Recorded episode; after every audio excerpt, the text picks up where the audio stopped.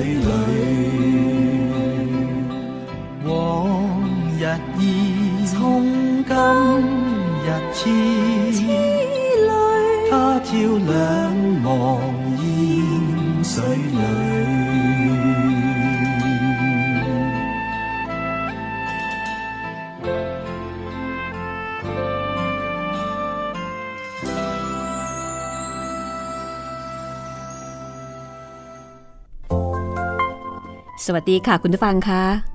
กลับมาเจอกันที่นี่ เช่นเคยกับช่วงเวลาที่คุณรอคอยค่ะ 8 เทพอสูรมังกรฟ้า ยุทธจักรนิยายเรื่องเยี่ยมจากปลายปากกาของกิมยง งานแปลของนอนนพรัตน์นะคะสำนักพิมพ์สยามอินเตอร์บุ๊กจัดพิมพ์ค่ะ ฟังได้แบบสบายๆ เพลินๆ นะคะ จากวิทยุไทย PBS ออนไลน์ วิทยุข่าวสารสาระเพื่อสาธารณะและสังคมค่ะ ดิฉันรัศมีมณีนิน รับจูงมือ พาคุณท่องยุทธจักรไปด้วยกัน วันนี้มาถึงตอนที่ 69 แล้วนะคะ จากความเดิมตอนที่แล้วค่ะอจูปลอมเป็นแปะสีเกียซึ่งเป็นผู้อาวุโสพิทักษ์กฎของพรรคระยาจก แล้วก็ไปล้วงความลับจากเบหูยิน นางทำได้แนบเนียนมากนะคะ แล้วก็ได้รู้ว่าแท้จริงแล้วพี่ใหญ่นำขบวนก็คือตวนเจียซุง เจ้าสยบทักษิณแห่งแคว้นใต้ลี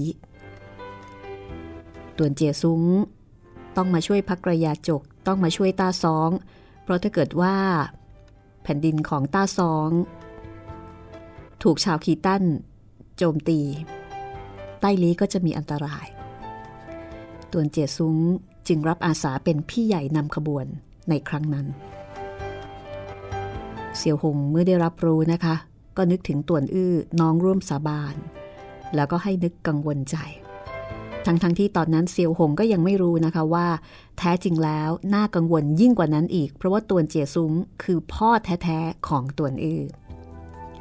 คือเซียวหงสาบานเป็นพี่น้องกับตวนอื้อโดยที่ไม่รู้ คือไม่รู้สถานะที่แท้จริงของตวนอื้อว่าเป็นถึงองค์ชายแห่งอาณาจักรใต้หลีจากนั้นตวนอื้ออขอภัยนะคะเซียวหงกับอาจูเนี่ย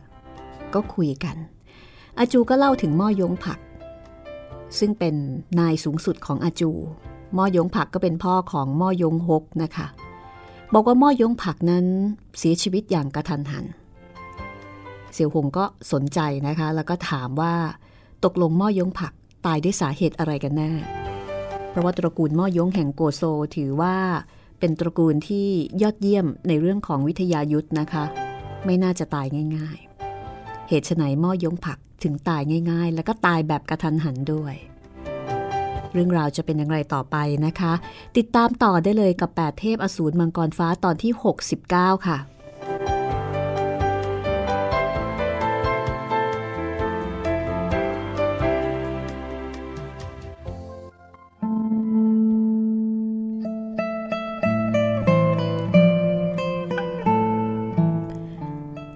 อาจูเล่าว่า วันที่นายท่าน เอ่ยถึงคำพีเปลี่ยนเส้นเอ็นต่อคุณชาย บอกว่า ถึงแม้ว่าเขาจะไม่เคยเห็นคำพีเปลี่ยนเส้นเอ็นของปรมาจารย์ตักมอ แต่ถ้าคำนวณตามแนวทางฝีมือของสำนักเซี่ยวลิมที่มีชื่อเสียงเรื่องลือ เพราะสืบเนื่องจากคำพีเปลี่ยนเส้นเอ็นเล่มนี้ แล้วก็เตือนคุณชายของเรา ว่าอย่าได้ถือดี ในวิชาฝีมือประจำตระกูล แล้วก็ไปดูถูกดูแคลนสิทธิ์เซี่ยวลิมยี่เป็นอันขาด ภายในวัดเซี่ยวลิมเมื่อมีคำพีเล่มนี้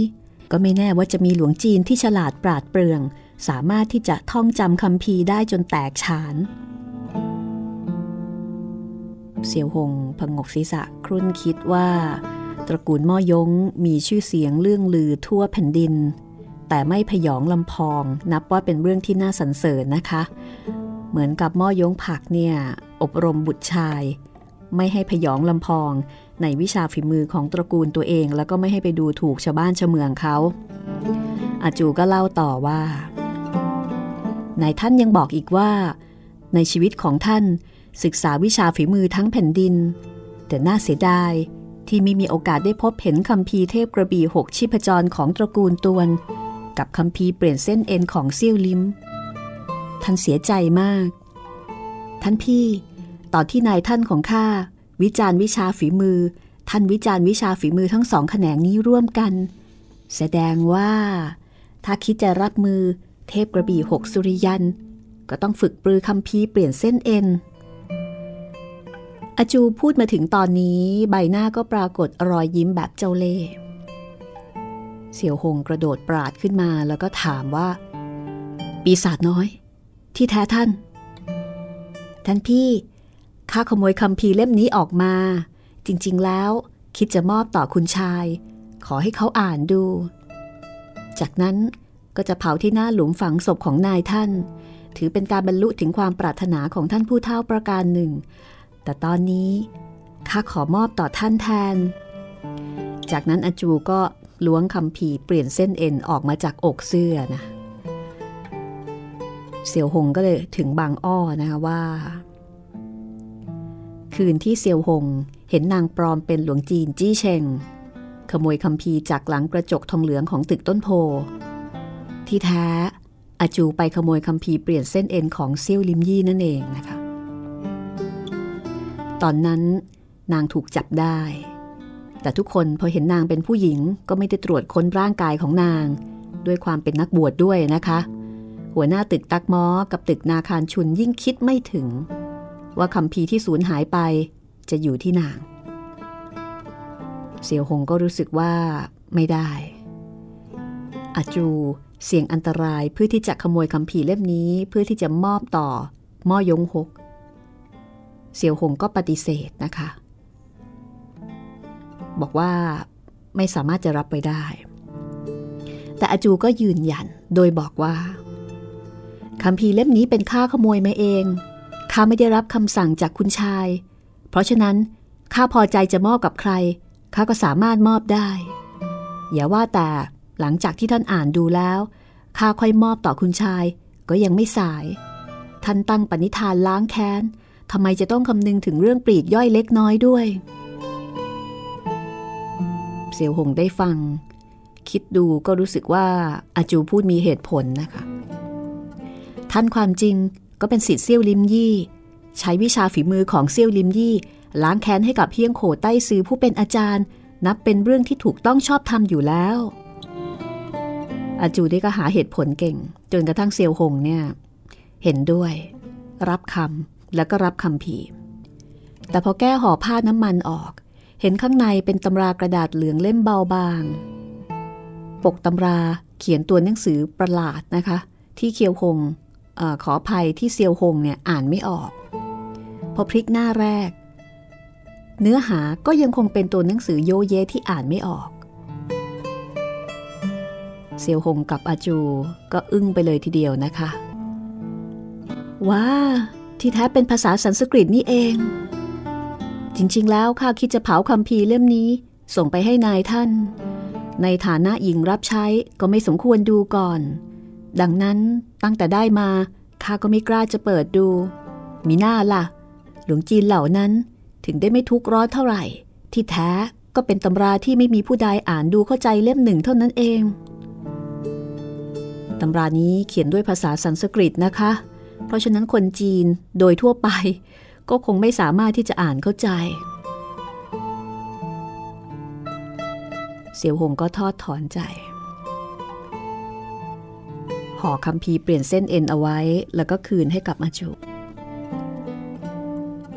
แต่อาจูกลับกล่าวว่า เก็บไปที่ท่านก็คงเหมือนกัน หรือว่าระหว่างพวกเรามีการแบ่งเขาแบ่งเราด้วย เสี่ยวหงยิ้ม ซุกเก็บห่อผ้าน้ำมัน เอาไว้ในอกเสื้อ แล้วก็รินสุราอีกชามหนึ่ง ในขณะที่จะยกชามสุราดื่มต่อ ก็ได้ยินเสียง ฝีเท้า ดังขึ้นที่นอกประตู แล้วก็มีเสียงคนร้องคำรามคราหนึ่ง เซียวหงสะอึกถึงหน้าประตู เห็นบนถนนมีชายชะกันผู้หนึ่ง หลังโลหิตโสมกาย มือถือขวานคู่ กำลังกวัดแกว่งร่ายรำเป็นพลวันชายผู้นี้ไว้เคราครึ้มท่าทางเหี้ยมหาน แต่ประกายตาสับสนดูเหมือนกับเป็นคนวิกลจริตเหมือนกับคนไม่ปกติ ขวานในมือตีจากเหล็กกล้าท่าทางจะหนักไม่น้อยนะคะ แต่ยามใช้ออกมีทั้งรุกและรับ แสดงว่าฝีมือไม่เบาทีเดียว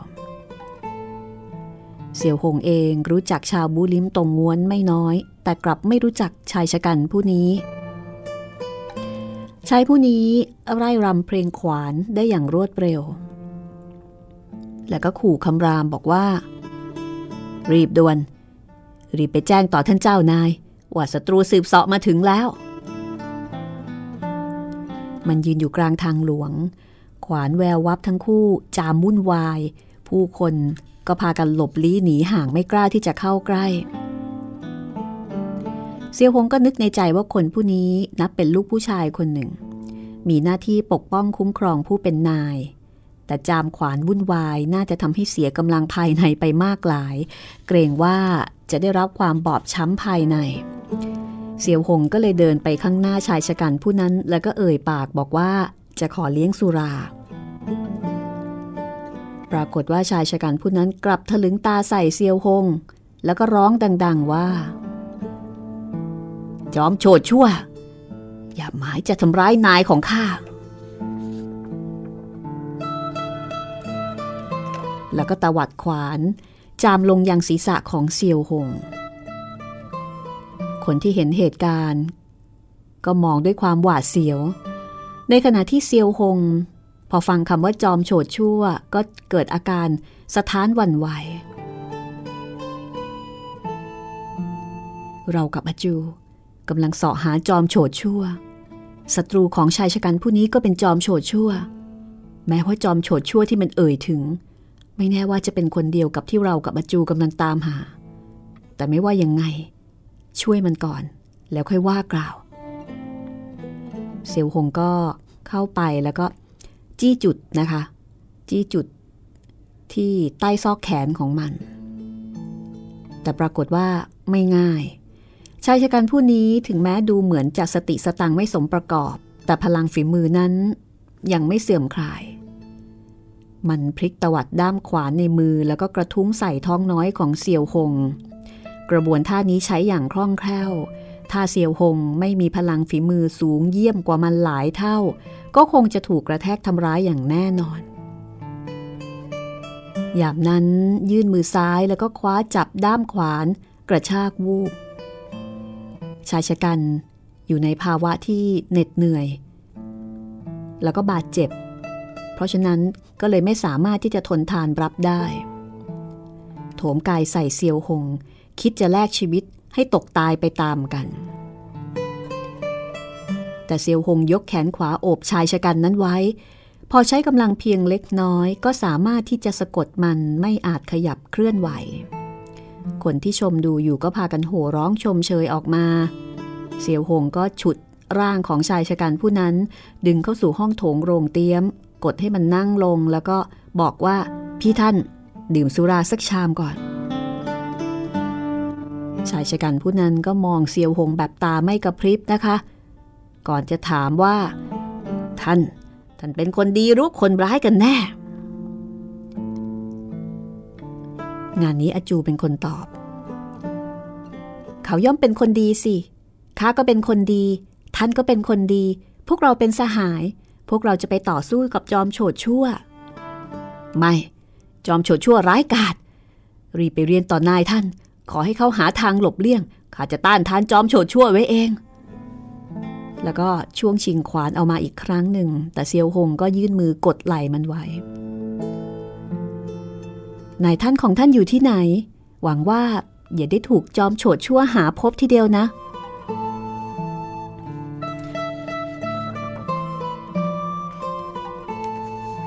ชายชะกันผู้นี้บอกว่า นายท่านของมันไปยังป่าไผ่ บึงคันฉายน้อย แล้วก็บอกอาจูกับเซียวหงให้รีบไปส่งข่าว เสี่ยวเอ้อในโรงเตี้ยมแห่งนั้น ก็เอ่ยถามว่า ท่านคิดจะไปยังบึงคันฉายน้อยหรอ ระยะทางถือว่าไม่ใกล้นักนะ บึงคันฉายน้อย ที่นั่นเป็นสถานที่ยังไงกัน อยู่ห่างจากที่นี่เท่าไหร่ หากถามผู้อื่นก็ไม่แน่ว่าจะทราบได้ แต่ท่านถามข้านับว่าถามถูกคน ข้าเป็นคนที่ละแวกบึงคันฉายน้อยเอง เสี่ยวหงรู้สึกว่าเสี่ยวเอ้อคนนี้นี่พูดเยอะเหลือเกิน ก็ตบโต๊ะเร่งรัดให้มันรีบบอก จริง ๆ แล้วมันต้องการจะขอเงินนะคะ พอถูกเสี่ยวหงร้องเร่งรัดก็ได้แต่กล่าวว่า บึงคันฉายน้อยอยู่ทางทิศตะวันตกเฉียงเหนือ เดินทางไปทางทิศตะวันตก เดินทางเจ็ดลี้ครึ่ง จะพบเห็นต้นหลิวสิบกว่าต้น ประกอบด้วยสี่แถวแถวละสี่ต้น รวม 16 ต้น จากนั้นให้ขึ้นเหนือ เดินทางอีก 9 ลี้ครึ่ง จะพบเห็นสะพานหินเขียวหลังหนึ่ง แล้วก็บอกว่าไม่ให้ข้ามสะพานหินนั้นนะคะ ให้ข้ามสะพานไม้ขนาดเล็กแทน พอข้ามสะพานก็ให้เดินทางอีก 21 ลี้ครึ่ง คราวนี้จะพบเห็นบึงน้ำขนาดใหญ่ที่ราบเรียบดุดกระจก นั่นคือบึงคันฉายน้อย จากที่นี่ไปเป็นระยะทาง 40 ลี้ซึ่งความจริงไม่ถึง 40 ลี้น่าจะประมาณ 38 ลี้ครึ่ง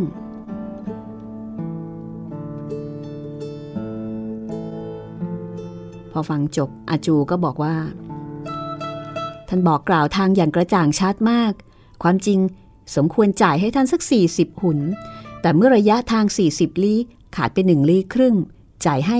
38 หุ่นครึ่งก็แล้วกัน แล้วก็นับเหรียญทองแดง 39 เหรียญนนะคะ ใช้คมขวาน ขูดใส่เหรียญสุดท้ายเป็นรอยร่อง แล้วก็ใช้นิ้วหัก หักเหรียญเป็นสองท่อน มอบเงิน 38 เหรียญครึ่งแก่ผู้รับใช้เซียวหงก็รู้สึกเอ็นดูอาจูนึกในใจว่าอาจูเนี่ย พอมีโอกาสเป็นต้องก่อกวนความวุ่นวาย เหมือนกับว่าต้องทำอะไรแบบกวนๆ อยู่ตลอดนะคะ อย่าได้มีโอกาสทีเดียวเชียว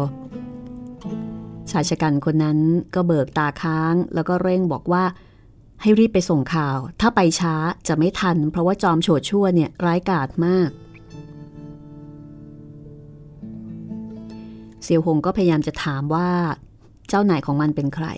แต่ชายชะกันผู้นั้น บอกว่า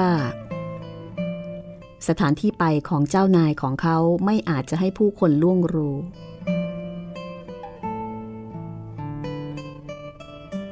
เสี่ยวหงก็ถามว่า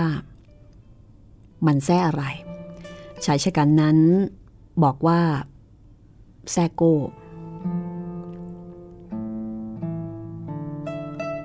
แล้วก็บอกแบบแปลกๆนะคะ ตอนแรกบอกว่าแซ่โก้ แล้วพอต่อมาก็บอกว่า ไม่ได้แซ่โก้เซียวหงก็รู้สึกระแวงสงสัย แต่แล้วครุ่นคิดว่าต่อให้เป็นศัตรู ส่งชายผู้นี้มาหลอกลวงให้ตัวเองไป ไม่ว่าจะอย่างไรก็เป็นความปรารถนาของตัวเองพอดีในการที่จะไปเจอศัตรู พี่ท่านมาเหนื่อยๆพักที่นี่ก่อนก็แล้วกันข้าจะไปส่งข่าวต่อเจ้านายของท่านเอง ว่าจอมโฉดชั่วกำลังจะมาถึง ขอบคุณมากเลยขอบคุณมาก ข้าจะไปขัดขวางจอมโฉดชั่วไม่ให้มันผ่านไป แล้วก็ลุกขึ้น หมายจะหยิบขวาน แต่มันเหน็ดเหนื่อยหมดเรี่ยวหมดแรงนะคะ สองแขนชาด้านยกขวานไม่ขึ้น เซียวหงชำระค่าสุราแล้วก็ชวนอจูออกเดินทาง ตอนแรกมุ่งสู่ตะวันออกเดินทางเป็นระยะทาง 7-8 ลี้ เห็นข้างทางมีต้นหลิวสี่แถวแถวละสี่ต้น รวม 16 ต้นจริง ๆอาจูก็ยิ้ม เสี่ยวเอ้อผู้นั้น ถึงแม้ว่าจะกล่าววาจาพิร่ำพิไร แต่ก็ถือว่ามีประโยชน์ เอ๊ะ นั่นอะไรกัน ปรากฏว่าที่ต้นหลิวต้นหนึ่งมีชาวนา นั่งพิงลำต้นไม้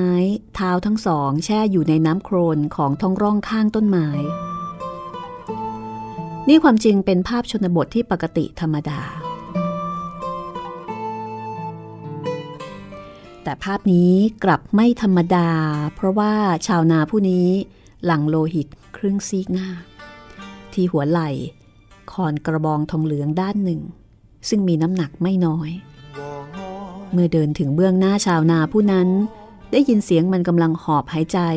อย่างหนักหน่วง แสดงถึงการได้รับความบอบช้ำภายในพี่ชายท่านนี้ พวกเราได้รับไหว้วานจากสหายที่ใช้ขวานผู้หนึ่ง ให้รีบไปส่งข่าว ที่บึงคันฉายน้อย ขอถามท่าน บึงคันฉายน้อย ไปทางนี้ถูกต้องหรือไม่ ชาวนาผู้นั้นก็ถามว่า สหายที่ใช้ขวาน ยังมีชีวิตอยู่หรือเปล่า มันแค่สูญเสียเรี่ยวแรงไปมาก แต่ก็ยังมีชีวิตอยู่ คุณฟ้าดิน ท่านทั้งสองโปรดขึ้นเหนือไป พระคุณในการส่งข่าว ข้าจะไม่ลืมเลือน เสี่ยวหงฟังจากถ้อยคำแสดงว่าไม่น่าจะใช่ชาวนาธรรมดาธรรมดา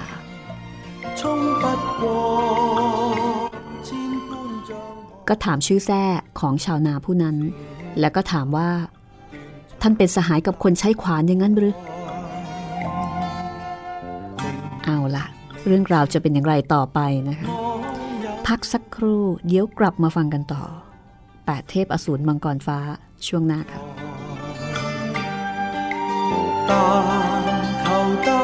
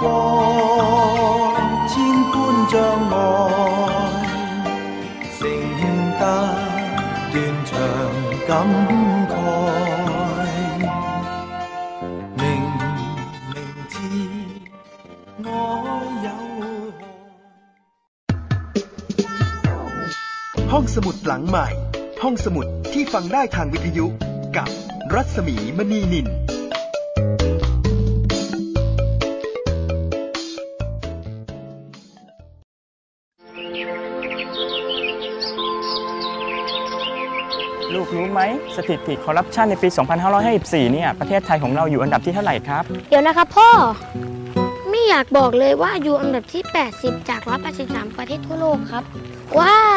เกือบสอบตกเลยนะพ่อ ใช่ลูก และถ้าเราอยากให้ประเทศไทยเนี่ยใสสะอาดปราศจากคอร์รัปชันและเป็นที่หนึ่งของโลกเนี่ย เราต้องทำยังไงบ้างลูก อืม คนไทยต้องไม่ทุจริตครับพ่อ เก่งมากเลยครับทำดีๆนะครับ แล้วรู้ไหมคนที่ไม่ทุจริตเขาเรียกว่าเป็นคนยังไงครับลูก ก็ต้องเป็นคนดีอย่างผมกับพ่อสิครับ จับดีๆลูก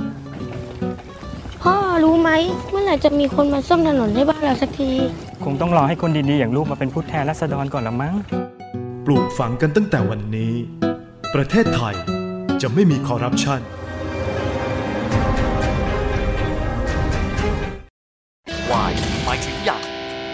G หมายถึง generation ชาติคุณคือ young generation และกำลังศึกษาในระดับอุดมศึกษา ที่มีลูกเล่นในการผลิตรายการโทรทัศน์ที่ไม่ซ้ำแบบใคร เนื้อหาดี มีคุณค่าต่อสาธารณะ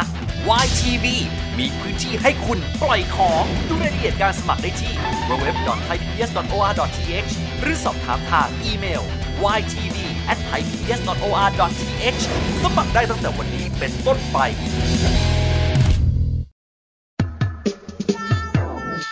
ห้องสมุดหลังใหม่ ห้องสมุดที่ฟังได้ทางวิทยุกับรัศมีมณีนิน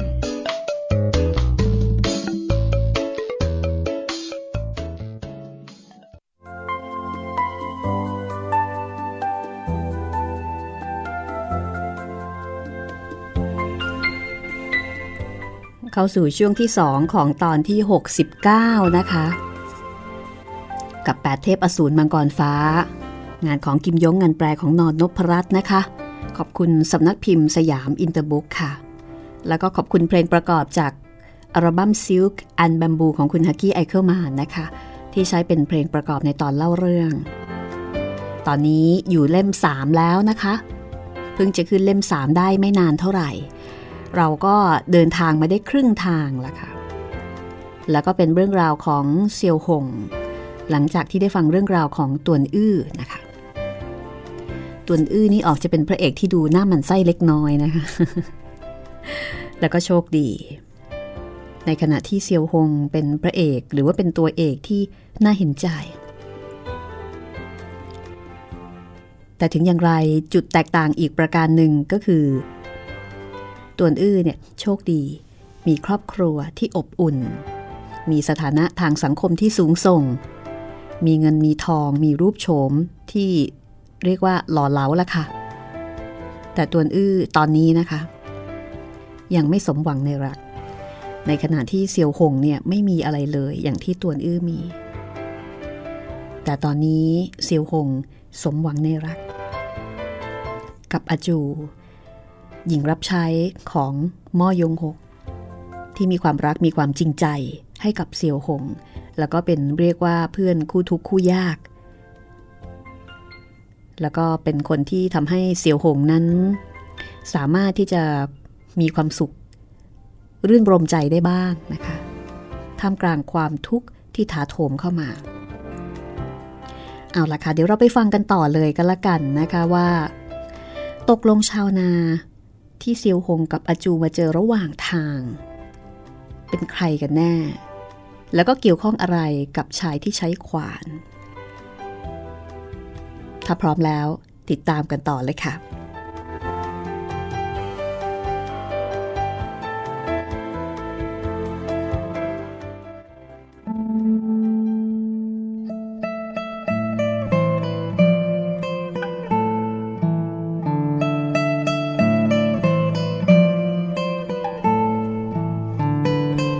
ชาวนาผู้นั้นบอกว่า ข้าแสบโป ท่านรีบไปที่บึงคันฉายน้อยเถอะ จอมโฉดชั่วนั้นล่วงหน้าไปแล้ว ข้ารู้สึกละอายใจเหลือเกิน ที่ไม่สามารถจะสกัดมันได้ พี่โบ ท่านได้รับบาดเจ็บไม่น้อย ได้โปรดบอกข้าเถอะ ว่าจอมโฉดชั่วนั้นใช้อาวุธอะไร เป็นไม้เท้าเหล็กด้ามหนึ่ง ในขณะที่มันพูด สวงอกของมันก็มีโลหิตไหลซึมออกมาอย่างไม่หยุดยัง้ง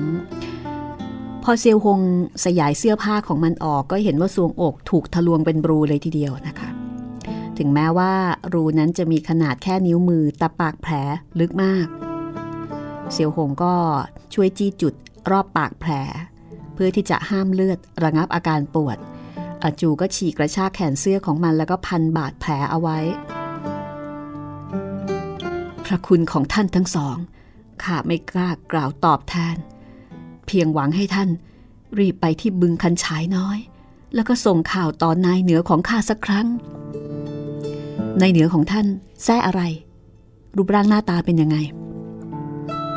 เมื่อท่านไปถึงริมบึง จะเห็นด้านทิศตะวันตกของบึง มีป่าไผ่หย่อมหนึ่ง ต้นไผ่เป็นรูปสี่เหลี่ยม ในป่าไผ่มีกระท่อมไม้ไผ่หลายหลัง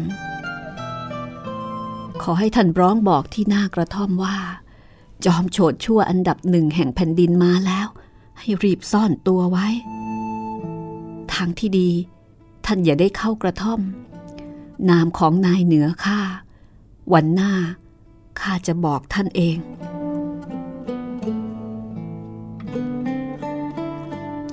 เสียวหงฉุกใจคิด หรือว่าจอมโฉดชั่วอันดับหนึ่งแห่งแผ่นดินที่ว่า คือจอมโฉดชั่วสุดสามานตวนเอียงเข่ง เอียงเข่งไทจือ ฟังจากปากคำคนผู้นี้แสดงว่าไม่อยากจะพูดอะไรมากกว่านี้นะคะ ก็เลยไม่ถาม ตกลงข้าจะทำตามนั้น คนแซ่โป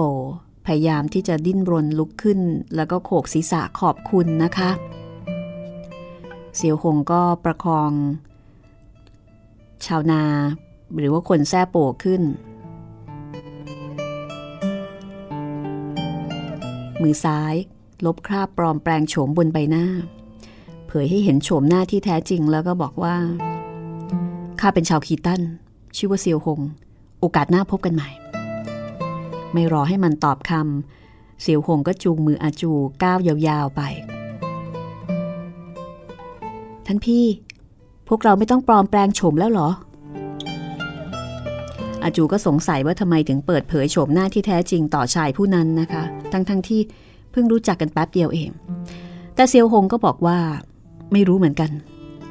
ข้าชอบชายชะกันผู้นั้น เมื่อมีเจตนาคบหากับมัน ก็ไม่สมควรจะใช้คราบปลอมแปลงโฉม เหมือนกับถูกชะตา อาจูพอได้ฟังก็กลับคืนสู่รูปโฉมของผู้หญิง เดินถึงริมลำธารลบคราบปลอมแปลงโฉมบนใบหน้าออก ถอดหมวกแล้วก็ปล่อยผมสยายลงมา พอเปลื้องชุดยาวหลวมกว้างออก ข้างในก็สวมใส่เสื้อผ้าสตรีอยู่แล้วอึดใจเดียวค่ะ ทั้งคู่เดินทางเป็นระยะทางเก้าลี้ครึ่ง เห็นสะพานหินเขียวสูงเด่นหลังหนึ่ง เมื่อเดินถึงข้างสะพาน เห็นนักศึกษาคนหนึ่งปูกระดาษขาวแผ่นใหญ่อยู่บนสะพาน ใช้หินเขียวต่างจานฝนหมึก ฝนหมึกดำกองใหญ่ มือถือผู้กันกำลังเขียนตัวหนังสือลงบนกระดาษขาว เสี่ยวหงกับอาจูก็แปลกใจ พอเดินเข้าไปใกล้ๆก็พบว่า จริง ๆ แล้วมันกำลังวาดรูปค่ะกำลังวาดภาพทิวทัศน์ คนผู้นี้นั่งฟุบอยู่บนสะพานคือหมอบวาดรูปอยู่บนสะพาน ไม่ได้หันหน้าหาเซียวหงกับอาจู แต่ที่น่าประหลาดก็คือทิวทัศน์ในภาพวาด ล้วนหันหาเซียวหงกับอาจู ที่แท้มันวาดภาพกลับหัว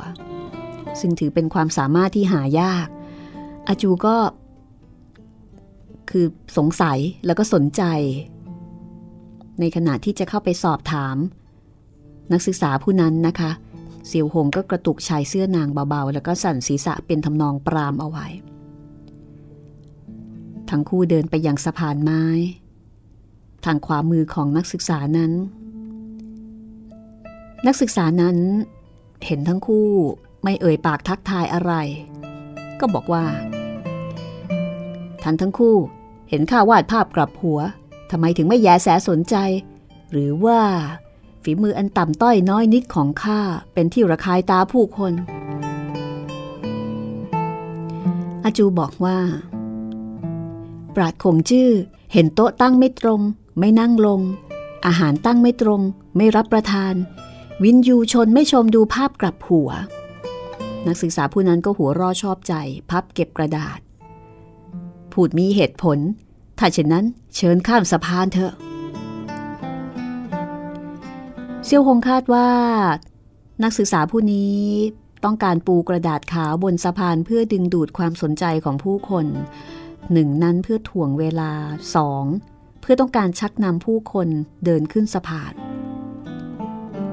พวกเรากำลังจะไปที่บึงคันฉายน้อย หากขึ้นสะพานหินเขียวก็ผิดทางแล้ว นักศึกษาคนนั้นก็บอกว่า ขึ้นสะพานหินเขียว เพียงแต่อ้อมเป็นวง เดินทางอีกห้าหกสิบลี้ สุดท้ายก็ยังคงบรรลุถึง ท่านทั้งสองขึ้นสะพานเขียวเถอะ แล้วทำไมพวกเราต้องเดินทางอีกห้าหกสิบลี้ คิดรีบร้อนไม่บรรลุถึง หรือว่าท่านไม่เข้าใจเหตุผลข้อนี้ อาจูก็ดูออกนะคะว่ามันมีเจตนาที่จะถ่วงเวลา ก็เลยไม่พูดอะไรมากความ ก้าวขึ้นสะพานไม้ เสี่ยวหงก็ติดตามไป คือจริงๆ เสี่ยวเอ้อคนที่บอกทางบอกแล้วนะคะ ว่าเมื่อเห็นสะพานหินเนี่ยอย่าขึ้น ให้ขึ้นสะพานไม้ แต่พอเดินทางถึงกลางสะพาน รู้สึกว่าใต้เท้าเนี่ยอ่อนยวบ มีเสียงกรอบ ปรากฏว่าสะพานไม้หักค่ะ ร่างของทั้งคู่ก็ร่วงหล่นลงในแม่น้ำเสี่ยวหงก็ยื่นมือซ้ายโอบเอวของอาจูไว้เท้าขวาสกิดสะพานไม้คลาหนึ่ง แล้วก็โถมไปเบื้องหน้าบรรลุถึงฝั่งตรงข้าม จากนั้นวกมือกลับหลังป้องกันศัตรูลอบทำร้ายจากทางด้านหลัง นักศึกษาคนนั้นก็หัวร่อชอบใจ ฝีมืออันยอดเยี่ยม ท่านทั้งสอง รีบเดินทางไปบึงคันฉายน้อย ไม่ทราบว่าไปด้วยกิจธุระอันใด เสี่ยวหงฟังออกนะคะ ว่า คนผู้นี้ดูเหมือนว่าจะมีความแตกตื่นลนลาน แต่คนผู้นี้มีหน้าตาสดใสดูแล้วเนี่ยไม่แน่ว่าจะเป็นพวกเดียวกับจอมโฉดชั่วหรือเปล่า ก็ไม่สนใจ ชวนอาจูเดินทางต่อ แต่เดินทางไปได้ไม่เท่าไหร่นะคะ ก็เห็นนักศึกษาผู้นั้นตามมา เสี่ยวหงก็หันไปกล่าวกับมันว่า ไม่ทราบว่าท่านมีคำแนะนำสั่งสอนอันใดข้าก็ต้องการที่จะไปบึงคันฉายน้อยเหมือนกัน พอดีร่วมทางกับท่านทั้งสอง เซียวหงบอกว่าประเสริฐ ยื่นมือซ้ายแตะเอวอาจู เกรงลมปราณอีกหนึ่ง แล้วก็พานางนี้พริ้วกายออกไปอย่างรวดเร็ว นักศึกษาผู้นั้นก็พยายามที่จะวิ่งตาม แต่ก็ถูกทิ้งห่างออกไป เซียวหงเห็นมันมีพลังฝีมือพื้นเพธรรมดาก็ไม่ได้ใส่ใจ ยังคงเกรงลมปราณแล้วก็พริ้วกายไป แม้ว่า พาอาจูไปด้วยนะคะ แต่ก็ยังรวดเร็วกว่านักศึกษาผู้นั้นมากนะัก พียงชั่วน้ำเดือด ก็สลัดทอดทิ้งมันจนไร้ร่องรอย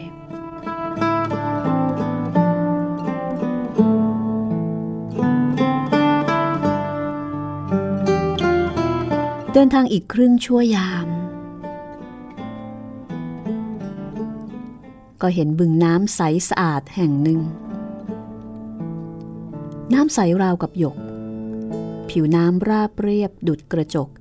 สมชื่อบึงคันฉายน้อยจริง ๆ คันฉายก็คือกระจกนั่นเองนะคะ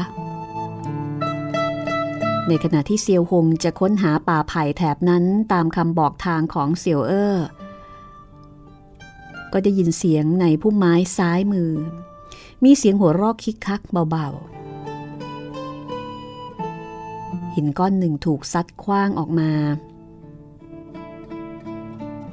เซียวหงมองตามสภาวะของก้อนหิน เห็นชาวประมงผู้หนึ่งกำลังนั่งตกปลา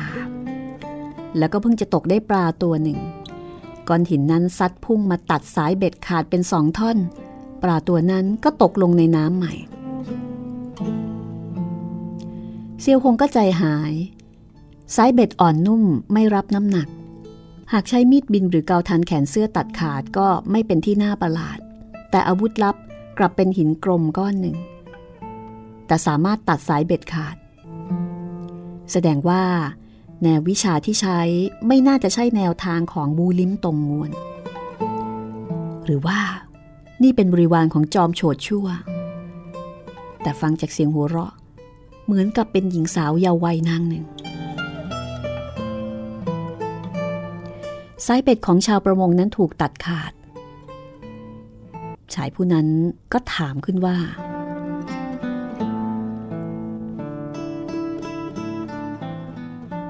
เป็นใครกลั่นแกล้งก่อกวนข้าโปรดปรากฏกายออกมา ปรากฏว่าหญิงสาวนางหนึ่งมุดปราดออกมา นางสวมเสื้อสีม่วงนะคะ อายุแค่ 15-16 ปี น่าจะอ่อนกว่าอาจูสักสองปี ดวงตาโตดำครับ เปี่ยมแววกรอกกริ้งซุกซนพอนางแลเห็นอาจู ก็ไม่แยแสสนใจชาวประมงผู้นั้น กระโดดถึงข้างหน้าอาจูแล้วก็บอกว่า พี่สาวท่านนี้ รูปโฉมงดงามข้าชอบท่าน ท่านก็มีรูปโฉมงดงามข้าก็ยิ่งชอบท่าน อาจูก็กล่าวตอบ ชาวประมงผู้นั้นจริง ๆ คิดจะอาละวาด แต่พอเห็นเป็นหญิงสาวที่น่ารัก ก็หายโกรธ โกเนียนางนี้ซุกซนยิ่ง แต่ฝีมือตัดสายเบ็ดยอดเยี่ยมไม่น้อย ตกปลา มีอันใดน่าสนใจน่าอึดอัดแทบตาย ท่านคิดรับประทานปลาทำไมไม่ใช้คันเบ็ดนี้แทงปลาล่ะ แล้วก็หยิบฉวยคันเบ็ดจากมือชาวประมงจ้วงแทงลงในน้ำ ปลายแหลมของคันเบ็ดแทงถูกปลาขาวตัวหนึ่ง พอยกขึ้นมาปลาตัวนั้นยังบิดดิ้นรน เลือดปลาหยดหยาดลงบนน้ำเขียว สีเขียว ตัดกับสีแดงของเลือดอย่างสดใส ในความเฉิดฉัน แฝงความอมหิตอยู่บ้าง เสี่ยวหงสังเกตเห็นนางยามจ้วงแทง มือขวาเบนเบี่ยงไปทางซ้ายเล็กน้อย กรีดเป็นวงโค้งเล็ก จ้วงแทงยังมุมขวาเบื้องล่าง มีฝีมือแยบขายท่วงท่าสวยงาม แต่ถ้าใช้ในการต่อสู้ จะอย่างไรก็ถือว่าชักช้าไปก้าวหนึ่ง ดูแล้วก็นึกไม่ออกว่านี่เป็นแนววิชาของค่ายสำนักใด หญิงสาวชุดม่วงตวัดมือขึ้น จ้วงคันเบ็ดลง แล้วก็แทงปลาติดต่อกันหกตัวร้อยเป็นพวงอยู่บนคันเบ็ด จากนั้นสะบัดมือบูบ โยนปลาเหล่านั้นทิ้ง ชาวประมงก็มีสีหน้าไม่พอใจ โกเนี้ยน้อยทำไมท่านถึงโหดร้ายขนาดนี้ ท่านคิดจะจับปลาก็พอทำเนา แต่ทิ่มแทงปลาตาย แต่กลับไม่รับประทาน นับเป็นเหตุผลอะไรกันข้าชอบฆ่าสัตว์ตัดชีวิตทำไมหรอ พรางบิดสองมือ หมายจะบิดคันเบ็ดให้หัก แต่ปรากฏว่าคันเบ็ดนี้แข็งแกร่งมากบิดเท่าไหร่ก็ไม่หัก ชาวประมงก็หัวรอท่านคิดจะบิดคันเบ็ดของข้าให้หัก นั่นกลับไม่ง่ายได้นัก หญิงสาวชุดม่วง ชี้มือไปยังด้านหลังของชาวประมง แล้วก็กล่าวว่า ใครมา ชาวประมงเดียวหน้าไปมอง พอไม่พบเห็นใคร ก็คิดว่า คือก็รู้แล้วละว่าหลงกล พอหันหน้ากลับมา ก็เห็นนางซัดคว้างคันเบ็ดไปไกลลิบ คันเบ็ดนั้นปักลงกลางบึงน้ำจมหายไปอย่างไร้ร่องรอย ชาวประมงก็โกรธนะคะ ยืนมือตะปบใส่หัวไหล่นาง หญิงสาวชุดม่วงก็ร้องว่าให้ช่วย ช่วยด้วย ช่วยด้วย แล้วก็หลบวูบมาด้านหลังเสี่ยวหง ชาวประมงก็ติดตามคร่ากลุ่มด้วยท่าร่างที่ประเปรี่ยว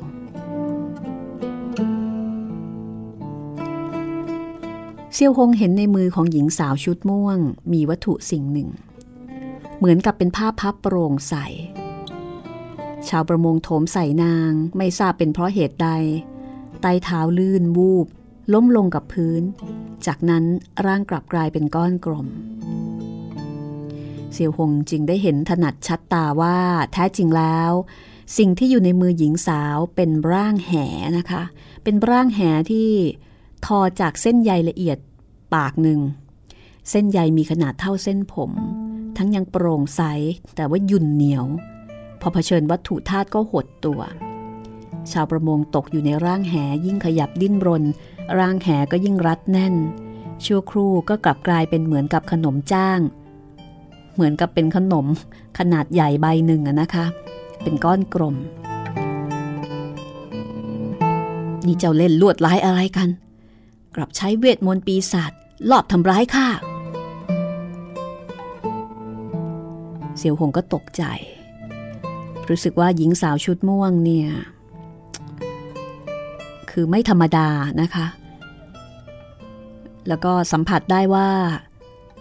ร่างแหปากนี้มันแฝงกลิ่นอายความชั่วร้ายจริง ๆ จากนั้นด้านทิศตะวันตกของบึงน้ำก็บังเกิดซุ้มเสียงหนึ่งดังมาแต่ไกลว่า น้องสู้เกิดเรื่องอะไร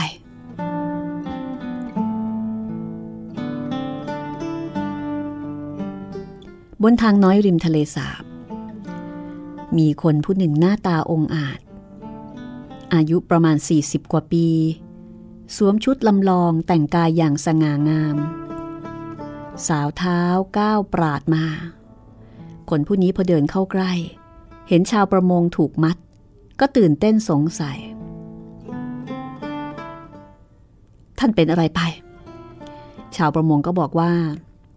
หญิงสาวชุดม่วงเนี่ยใช้เวทมนต์ชายกลางคนเหลียวหน้าไปยังอาจู หญิงสาวชุดม่วงก็ชิงพูดว่า ไม่ใช่นางเป็นข้าเอง ชายกลางคนส่งเสียงดังอ้อก้มกายลงยื่นมือช้อนร่างชาวประมงขึ้น พร้อมกับแกะร่างแหออก แต่ปรากฏว่าร่างแหนั้นมีเส้นใยที่ประหลาดพิกล แก้ไม่ออก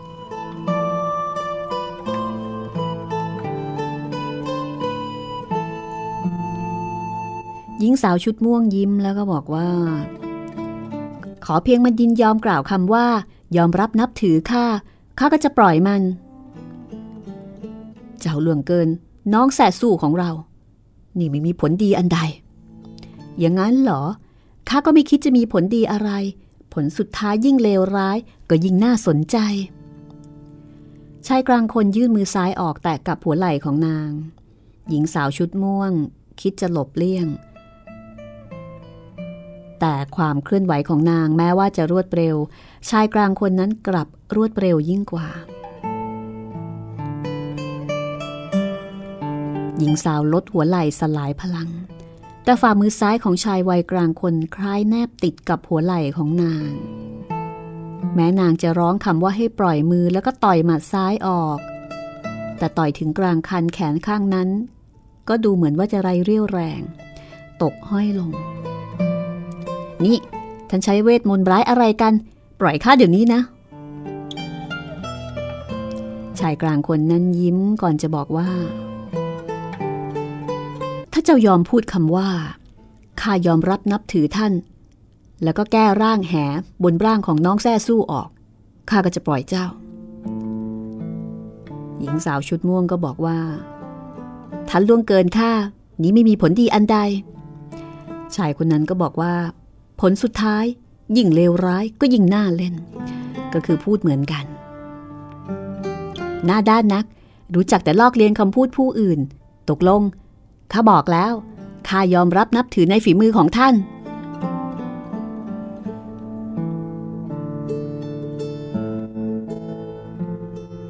จริงๆ แล้วคำพูดประโยคสุดท้าย กล่าวติดต่อกันสามครั้ง แต่เมื่อกล่าวคำว่า สิ่งสิ่งแส ที่แปลว่าเป็นคำเรียกแทนผู้ชายเนี่ยนะคะ นางพูดแบบไม่ชัดเจน ฟังดูคล้ายกับคำว่าข้ายอมรับนับถือ เทียกแสเดรฉาน คือเหมือนกับเล่นคำหลอกด่าอะไรทำนองนั้น แต่ชายกลางคนคนนั้นเนี่ยไม่ทันได้สังเกต คลายมือจากการคลากลุ่มหัวไหล่ของนาง แล้วก็บังคับให้นางเนี่ยแก้ร่างแหออก นางก็เดินถึงข้างกายชาวประมงนะคะ ก้มกายแก้ร่างแหออก แต่มือซ้ายที่ซ่อนอยู่ในแขนเสื้อกลับตวัดบูบ แล้วก็ซัดพุ่งประกายสีเขียวเรืองกลุ่มหนึ่งใส่ชายกลางคนผู้นั้น อาจูอุทานด้วยความตกใจ ที่เห็นนางซัดอาวุธลับออกอย่างชั่วร้าย แล้วก็เข้าใจว่าชายกลางคนเนี่ยอาจจะถูกซัดทำร้าย ในขณะที่เซียวหงยิ้ม เห็นชายกลางคน พอลงมือก็สยบหญิงสาวชุดม่วงไว้ แสดงว่ามีพลังฝีมือกล้าแข็ง อาวุธลับเพียงแค่นี้ ย่อมไม่อาจทำร้ายมัน แล้วก็จริงดังคาดหมายชายกลางคนนั้นโบกแขนเสื้อแผ่พุ่งกำลังภายในสายหนึ่งออก บังคับเข็มเล็กละเอียดสีเขียวกลุ่มนั้นไปด้านหลัง แล้วก็ร่วงพลูในดินโครนริมบึง พอเห็นสีสันของเข็ม ก็รู้ว่าบนเข็มฉาบพิษร้ายแรงเอาไว้ เพียงแค่สกิดโลหิตก็สามารถที่จะฆ่าชีวิตได้ มันกับนางเพิ่งจะพบหน้ากันไม่มีความแค้นใด ๆ ต่อกัน เหตุไฉนต้องลงมือด้วยความอำมหิตปานนี้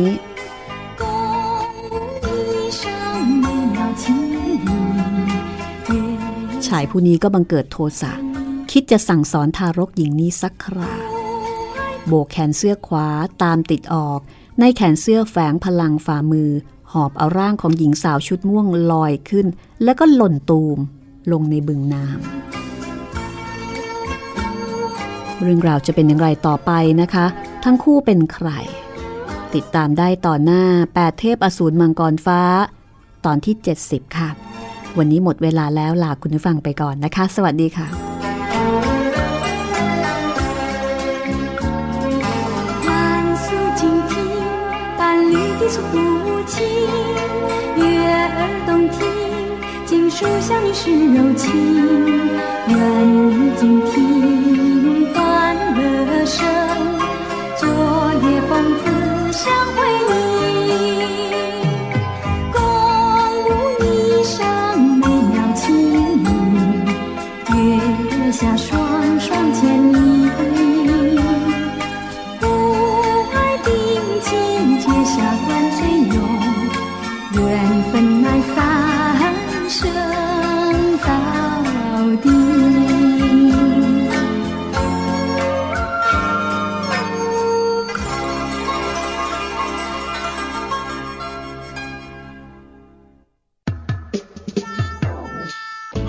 หลังใหม่ ห้องสมุดที่ฟังได้ทางวิทยุกับรัศมีมณีนิน